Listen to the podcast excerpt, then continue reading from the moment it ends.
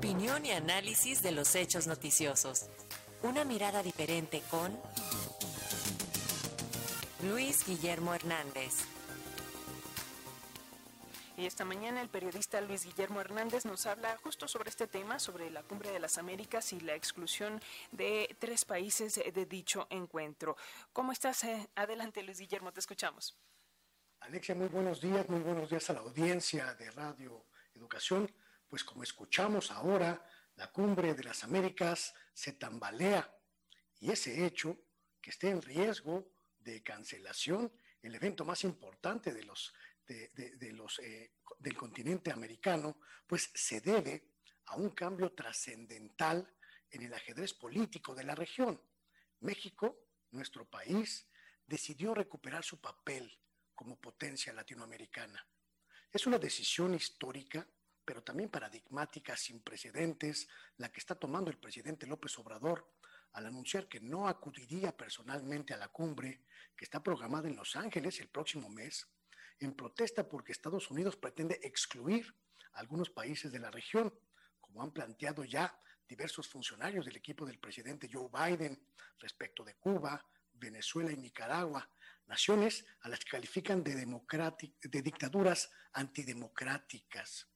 Es una decisión histórica porque ningún otro presidente mexicano, al menos de los últimos 50 años, había planteado de manera tan explícita, tan abierta y contundente su negativa a asumir una decisión del gobierno estadounidense respecto de nuestra región.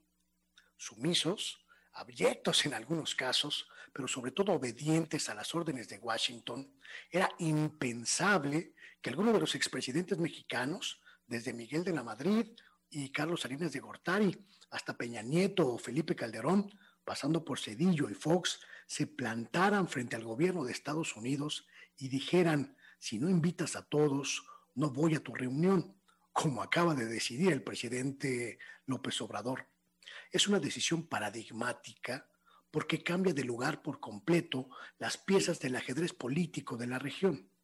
Estados Unidos sigue siendo la potencia mundial que es y que ha sido una potencia que ha hecho sentir muchas veces su dominio autoritario sobre nuestro continente, un continente que considera suyo, absolutamente suyo, algo así como América para los norteamericanos. Pero México, México también es una potencia, y después de muchos años de no reconocerse como tal, después de muchos años de mirar hacia el sur sin identificarse como parte de esa región, está reasumiendo el papel que le corresponde. Somos el país que representa a una de las 15 principales economías del mundo, el país que tiene una de las relaciones comerciales más diversas del planeta, el país de 130 millones de personas que hablan español y tienen una historia compartida con una región que mueve más de 6.6 billones de dólares al año, la tercera región más vigorosa eh, del mundo después de Europa y América del Norte, con más de 500 millones de habitantes y un dinamismo político, económico y social sin parangón en el mundo. México es una potencia y aunque no puede medirse de tú a tú con Estados Unidos en todos los terrenos, sí es un país líder en, América Latina y tiene el respaldo de otras regiones, eh, eh, de otras naciones, perdón, en esta región.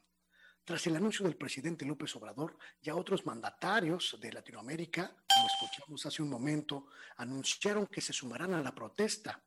Lo hizo el presidente de Bolivia, lo hizo también la presidenta Xiomara Castro de Honduras y lo anunciaron también los 14 pequeños países que integran el CARICOM, la comunidad de estados caribeños.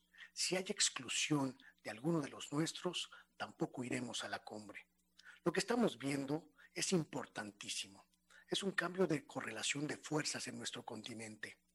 Una América Latina unida vale mucho más y el presidente López Obrador está apostando fuerte por esa noción, por un nuevo liderazgo latinoamericano encabezado por México, porque ya trabajó tres años en cultivar el respaldo regional con los suyos, con Latinoamérica.